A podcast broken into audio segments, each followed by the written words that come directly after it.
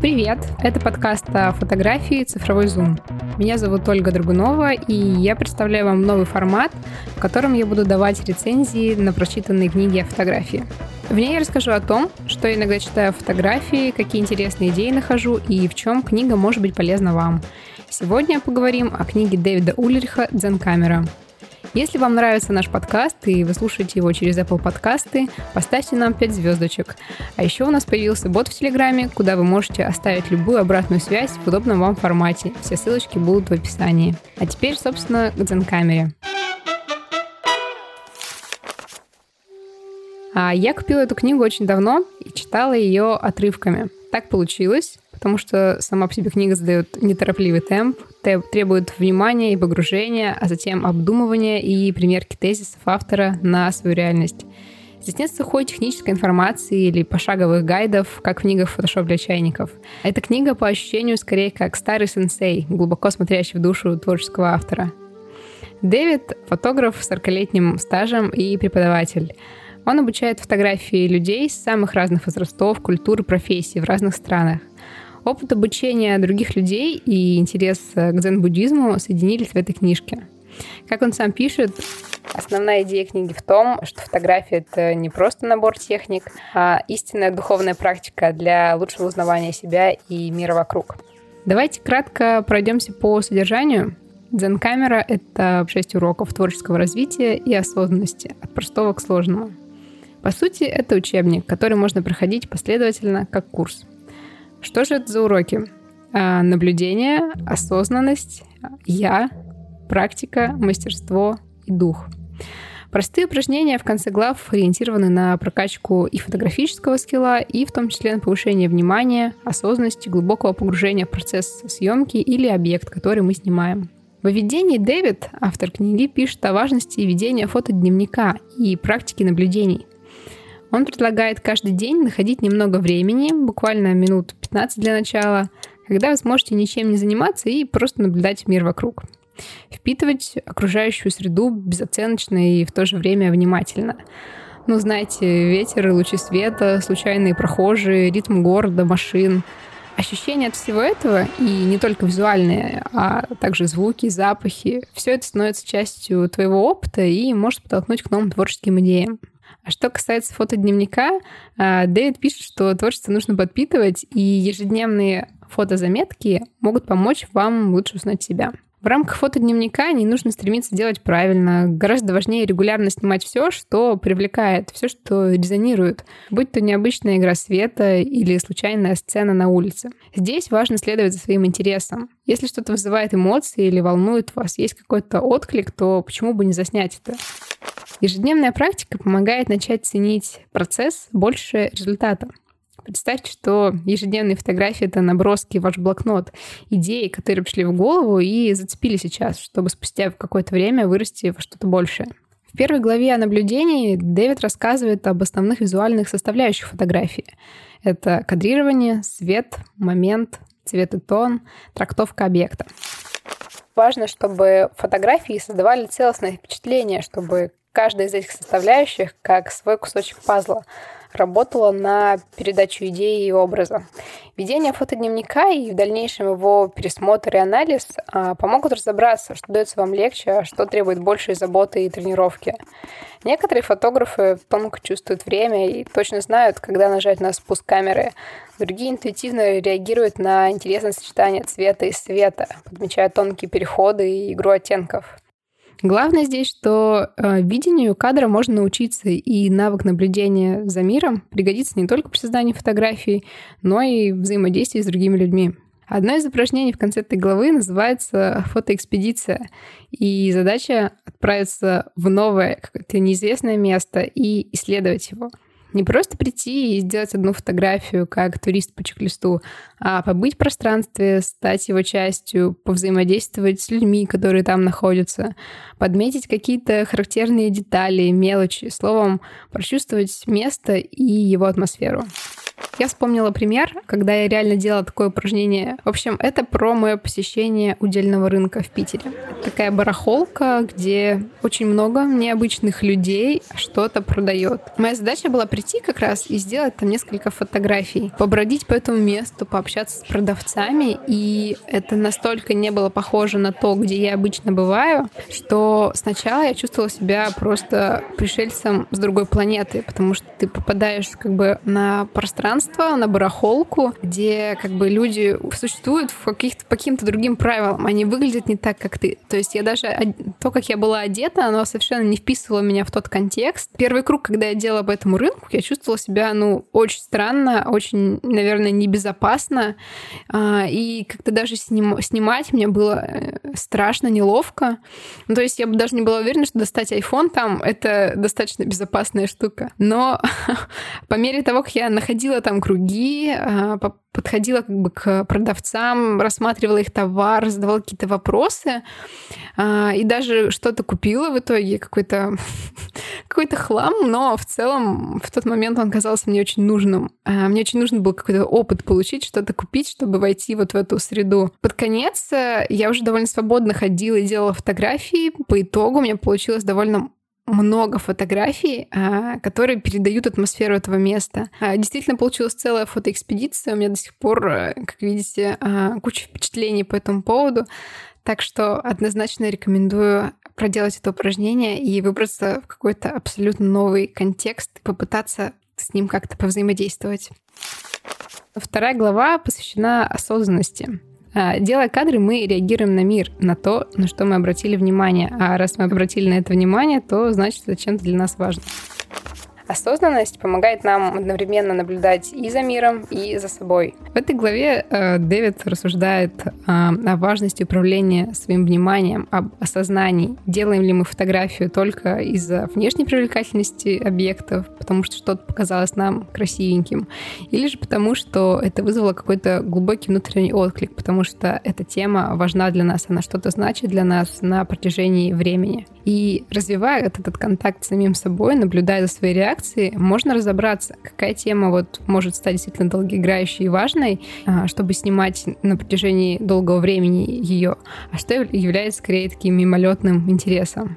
Также Дэвид пишет о важности инстинктов, о том, что наша интуиция может подсказать, правильно ли мы выбрали там, границы кадра и момент для съемки. Прислушиваться к своим ощущениям и эмоциям может быть непривычно, но такая практика помогает снимать эмоциональные фотографии других людей и мира вокруг. Вообще, по идее, нас, нас обычно не учат а, прислушиваться к своим ощущениям и эмоциям, но я считаю, что это важный навык на самом деле, и через фотографию его можно развивать и прокачивать.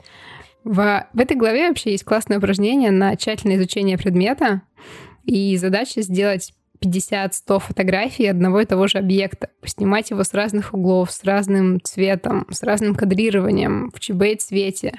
В общем, изучить его со всех сторон, прямо-таки прочувствовать. Челлендж этого задания в том, чтобы пройти сопротивление после первых кадров, когда, казалось бы, ты уже снял все, что можно, и ты уже все знаешь о том, о чем снимаешь, и продолжать снимать после этого сопротивления, чтобы дойти до состояния потока, когда творческий процесс будет драйвить сам себя и даст тебе наиболее полное представление о том предмете, который ты снимаешь.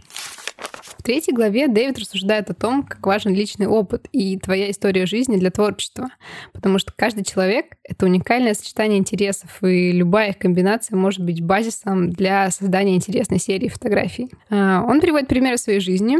Его отец часто водил его с братьями на лесные прогулки, и, находясь на природе, он чувствовал себя абсолютно счастливым, как дома. И на протяжении всей жизни для него важна тема связи человека с землей и с природой. И когда вот он создает фотографии ландшафтных пейзажей, а, Дэвид размышляет о том, как вмешательство человека трансформирует э, окружающую среду вокруг нас, как это влияет на природу, и это вызывает в нем глубокое чувство протеста против эксплуатации ресурсов нашей планеты. У каждого из нас, я думаю, есть э, своя такая личная история и какие-то важные темы, которые мы можем транслировать в творчестве. Также в этой главе Дэвид пишет о важности контакта с людьми, которым тоже интересно развиваться в фотографии. Обмен опытом и идеями может обогащать, потому что другой автор может создавать свои фотографии в контексте, о котором ты сам ну, не знаешь, просто потому что никогда не был в такой ситуации. Как он говорит, э, в мире творчества нет одиночек, и коллективный разум и синергия сотрудничества могут помочь двигаться вперед. Я думаю, что мы сами чувствовали такую синергию на фотовстречах, потому что когда собираются люди из разных частей страны, мы подмечаем какие-то места, которые выглядят... Так могла бы выглядеть любая часть России. А некоторые вещи, наоборот, выглядят так, как будто это действительно только в Питере такое может быть. Четвертая глава посвящена практике, и мне понравилась идея о том, что важно любить сам процесс создания фотографий и хорошо знать свои предпочтения, потому что что удобно одному человеку, совсем не обязательно подходит другому. Войны цифры и пленки, мобилок и камеры, они бессмысленны, потому что для каждой работы есть свой инструмент, и на каждого фотографа найдется идеальная камера для передачи его видения. Как говорится, очень важно, чтобы камера в руке лежала или телефон в руке лежал. Еще Дэвид пишет о чувстве синхронизации – когда долго не снимаешь и после перерыва пытаешься снова выйти в темп, может создаваться чувство отчуждения. И на старте, после перерыва, все кажется таким неустойчивым, когда любая не получившаяся фотография как будто демотивирует тебя продолжать. Но если пробовать дальше и делать это регулярно, то сопротивление, оно будет слабеть и уходить.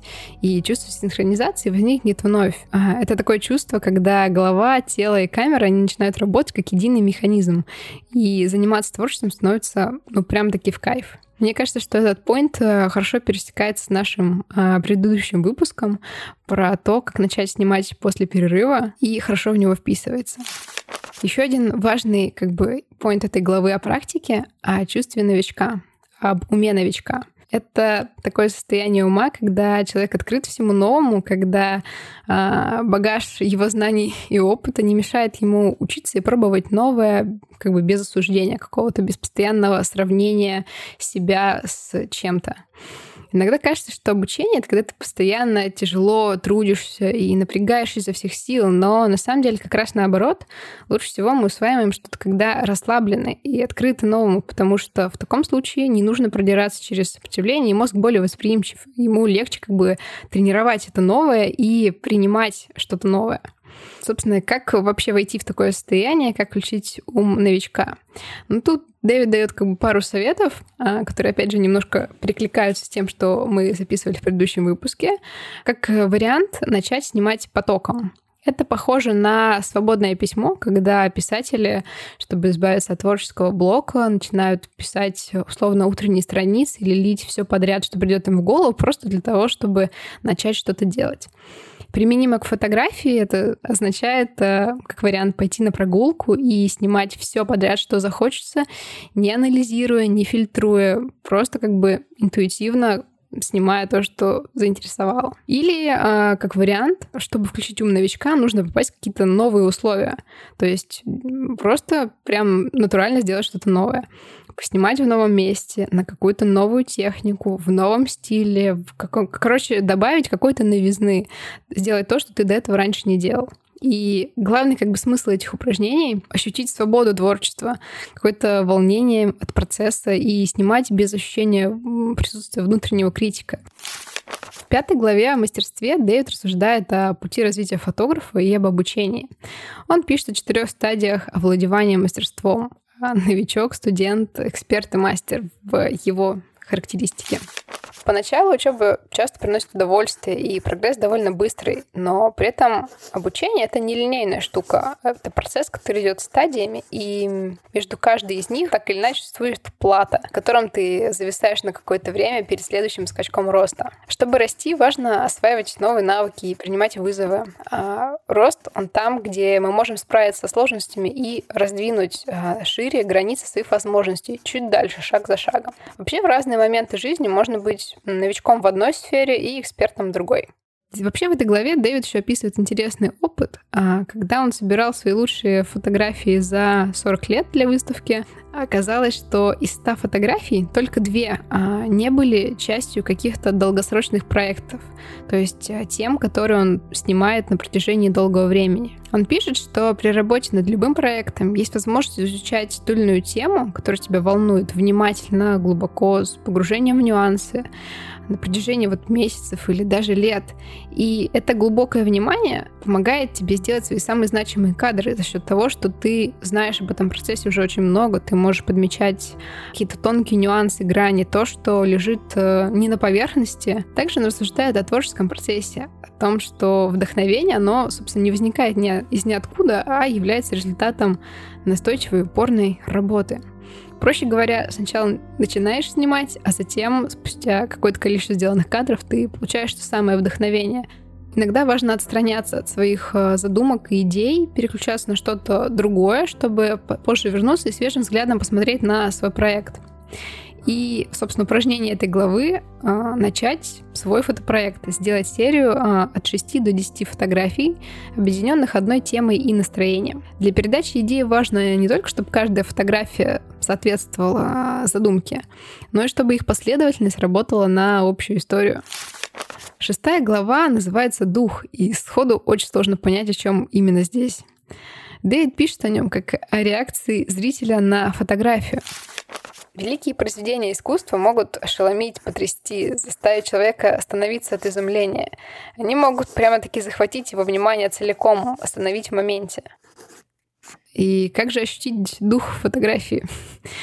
Ответ в процессе восприятия, в связи фотографа и того, что он снимает. Каждая фотография так или иначе соединяет в себе дух момента и дух автора.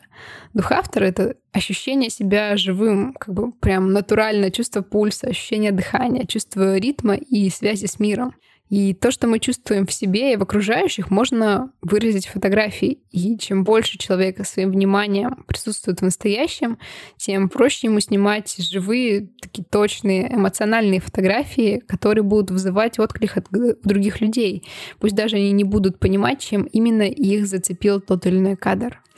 Вообще, а, главным качеством фотографа Дэвид считает способность быть внимательным и уделять это внимание. Сложно снять э, качественную фотографию, если на фоне ты размышляешь, не забыл ли ты выключить плитку и что купить на обед сегодня. Чем полнее мы присутствуем в процессе, чем больше синхронизируемся со своей техникой и объектом съемки, и тем больше шанс вовремя сделать хороший кадр, передать суть, глубину того, что мы снимаем. Понятно, что у каждого из нас есть своя рутина, свои обязанности, но как бы если уделять определенное время, когда мы будем заниматься только творчеством и быть всем своим вниманием в этом процессе, результаты не заставят себя ждать. Напоследок а, еще одна история Дэвида из книжки, которая мне понравилась и очень откликнулась. Он пишет, что иногда, снимая что-то вокруг, а, он сталкивается с ощущением невыразительности мира. А, в общем, что это значит? От объектов не чувствуется никакой отдачи, фотографии делаются на автомате, ничто не цепляет тебя, твой взгляд эмоционально не цепляет. В общем, все какое-то никакое. А, но когда он это замечает и понимает, что это не мир невыразительный, а на самом деле его внимание рассеяно, мысли далеки от происходящего, то он решает поменять свое восприятие и включиться в ситуацию более полно, управляя своим вниманием. Здесь могут помочь простые действия, ощутить свое дыхание, землю под ногами, уловить какие-то запахи, обострить восприятие, буквально кончиками пальцев почувствовать свою камеру. И все то, что тебя окружало, та же улица, тот же человек или какой-то природный объект, он может начать играть новыми цветами все это наполнится энергией и будет резонировать. То есть тебе сразу станет, что снимать. Я как-то услышала отличную фразу, что где внимание, там и энергия. И я считаю, что для создания фотографии очень круто уметь замечать, что э, твое сознание, оно так немножко блуждает, оно куда-то уплыло, ты уже думаешь не о том, и ты вообще не в процессе. И вот после того, как ты это заметил, э, вернуться, э, собственно, в этот процесс и начать снимать, э, будучи полностью своим вниманием э, в фотографии. На мой взгляд, польза этой книжки в том, что а, Дэвид соединяет тему творчества и осознанности. Он, собственно, обращает внимание читателя на важность его эмоций, на важность личного опыта и а, внутреннего диалога с самим собой для творческой реализации. Он пишет, что увлечение фотографией позволяет нам видеть то, как мы видим. То есть в некотором смысле мы встаем в такую метапозицию. Мне очень зашло, что на выбор есть много упражнений, которые помогают на практике прочувствовать идеи, о которых пишет Дэвид. Потому что некоторые идеи кажутся довольно абстрактными, пока ты, например, сам их э, не попробовал э, внедрить в свою жизнь или применить. И при этом меня порадовало, что для выполнения упражнений не нужно быть каким-то супер прокачанным фотографом или гуру медитации. А, все просто, и при этом как бы у тебя есть выбор, потому что упражнений обычно несколько. И то, что тебе подходит больше всего, то, что ты выбрал, оно чаще всего работает. Мне понравилось, что практики оказались рабочими. Я думаю, что, ну, по моим ощущениям, по крайней мере, современным людям может не хватать возможности замедлиться, понаблюдать и как-то отрефлексировать свою жизнь, потому что мы постоянно куда-то бежим, и рой мыслей постоянно роится в голове. И буквально этот поток иногда сбивает с ног. И я думаю, что как бы фотография, сочетание фотографии и осознанности — это отличная штука, чтобы уделить внимание самому себе побольше, побольше, чем обычно. Я думаю, что эта книга подойдет фотографу любому, любого уровня. Если у вас есть какой-то интерес к самокопанию, к рефлексии, э, к теме осознанности, вот этого всего, управления вниманием, потому что Дэвид очень круто соединяет эм, какие-то около медитативные практики и подходы из дзен-буддизма, и при этом дает какие-то творческие упражнения и рассказывает, например, про стадии творчества. Ну, то есть а, я думаю, что эта книжка подходит э, рефлексирующим людям, может быть, тем, кто пробует вести дневник, например, или а, кто тоже хотел бы начать обращать больше внимания на свои эмоции в процессе съемки, на свои ощущения. В общем, на всех тех людей, которые так или иначе а, хотят уделять больше внимания своему внутреннему миру, своей внутренней реакции и транслировать как бы свои ощущения через э, творчество, то есть развивать это в обе стороны. Книжка написана очень таким простым, понятным языком, но читать ее быстро невозможно, потому что так или иначе берешь э, паузу на осмысление, на пробы упражнений, на то, чтобы через какое-то время после практики вернуться, перечитать и заново что-то понять. При том, что она совсем небольшая, там около 230 страниц, как бы, то есть это не то чтобы много, но при этом, а, на мой взгляд, польза содержится в этой книге довольно большая. Если вы уже читали эту книгу и хотите поделиться своим мнением, буду рада его узнать. Пишите, пожалуйста, в наш телеграм-бот обратной связи. И ваши впечатления о новой рубрике я тоже жду. Вот. Спасибо, что послушали этот выпуск. С вами сегодня была Оля. И услышимся. thank